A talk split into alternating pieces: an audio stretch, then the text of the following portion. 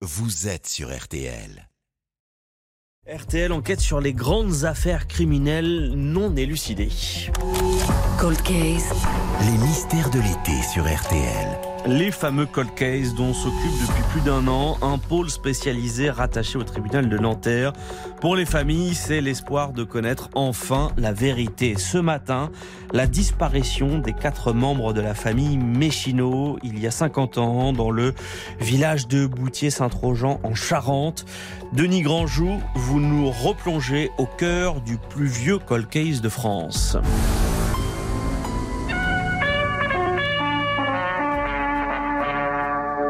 Chez des amis à 4 km de là avant de reprendre la route sous un épais brouillard. La route longe un moment la Charente. La voiture est probablement tombée dans le fleuve. Elle a pu être emportée très loin car c'est l'époque des hautes eaux. Oui, nous sommes le 24 décembre 1972. Jacques Méchineau, 31 ans, sa femme Pierrette, 29 ans, s'installent dans leur Simca 1100 de couleur grenat avec leurs deux enfants à l'arrière. Il y a Eric, 7 ans, et puis Bruno, son petit frère de 4 ans. Il fait froid et un brouillard épais recouvre le village de Boutier-Saint-Trojan où habite la famille dans une maison en pierre au volet vert. La voiture démarre pour parcourir les 4 km qui séparent leur maison de celle de leurs amis, le couple Frontanilla, qui les a invités à dîner dans le centre de Cognac pour fêter Noël.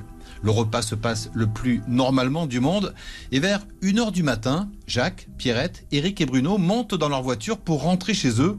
Ils disent au revoir à leurs amis avant de claquer les portières. La Simca 1100 démarre. Ce sera la dernière fois que la famille Méchineau sera vue avant de disparaître sans laisser la moindre trace. Et Denis, on imagine que toutes ces décennies passées, elles n'ont pas aidé à la résolution de cette affaire. Oui, après l'échec des recherches, le dossier des disparus de Boutier tombe peu à peu dans l'oubli, jusqu'à ce qu'en 2001, un gendarme reprenne l'affaire. Il s'appelle Stéphane Chalumeau, aujourd'hui retraité. Il est resté directeur de l'enquête durant 20 ans. On a fait des vérifications sur la Charente, sur les points d'eau, sur les lieux, sur les carrières, sur les lieux où ils pouvaient se trouver. Et on a fait ça pendant plusieurs années, on n'a rien trouvé. On a fermé les portes comme on dit dans, dans, le jargon un peu policier, on a fermé les portes. Toutes les hypothèses, ces hypothèses-là, bon ben voilà, sont fermées. Maintenant, il reste peut-être d'autres hypothèses. Alors justement, Denis, quelles sont les pistes dans, dans l'enquête?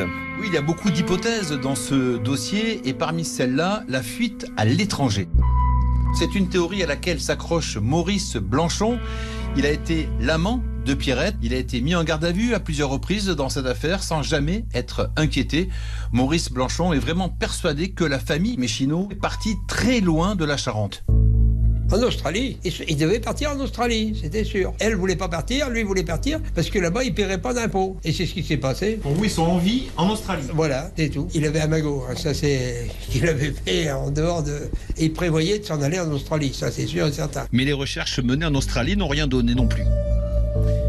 Et alors, Denis, vous qui êtes retourné sur place, comment vit le, village de Boutier après un demi-siècle de questions sans réponse? Oui, 50 ans après, l'affaire des disparus de Boutier continue forcément d'être commentée dans le petit village. J'ai rencontré le maire Jean-François Bruchon. C'est vrai qu'on se pose toujours la question euh, pourquoi, comment? Et surtout quand il y a des enfants, c'est toujours, même si ça fait 50 ans, c'est toujours dans l'esprit des gens. Ça reste attaché à l'histoire de la commune. Il a toujours eu euh, des, gens qui euh, pensaient connaître la, solution, mais ça a toujours été démenti par, bah, la gendarmerie. Ah, mystère Quant aux membres de la famille Méchineau, notamment le frère du disparu, ils refusent de parler, considérant qu'ils ont été beaucoup trop sollicités depuis un demi-siècle. Ils attendent désormais un nouvel indice qui permettrait au Paul Colcase de relancer l'affaire. L'enquête de Denis Grandjou, correspondant RTL dans le sud-ouest. Et je vous rappelle que cette série Cold Case est à retrouver sur RTL.fr sur l'application RTL.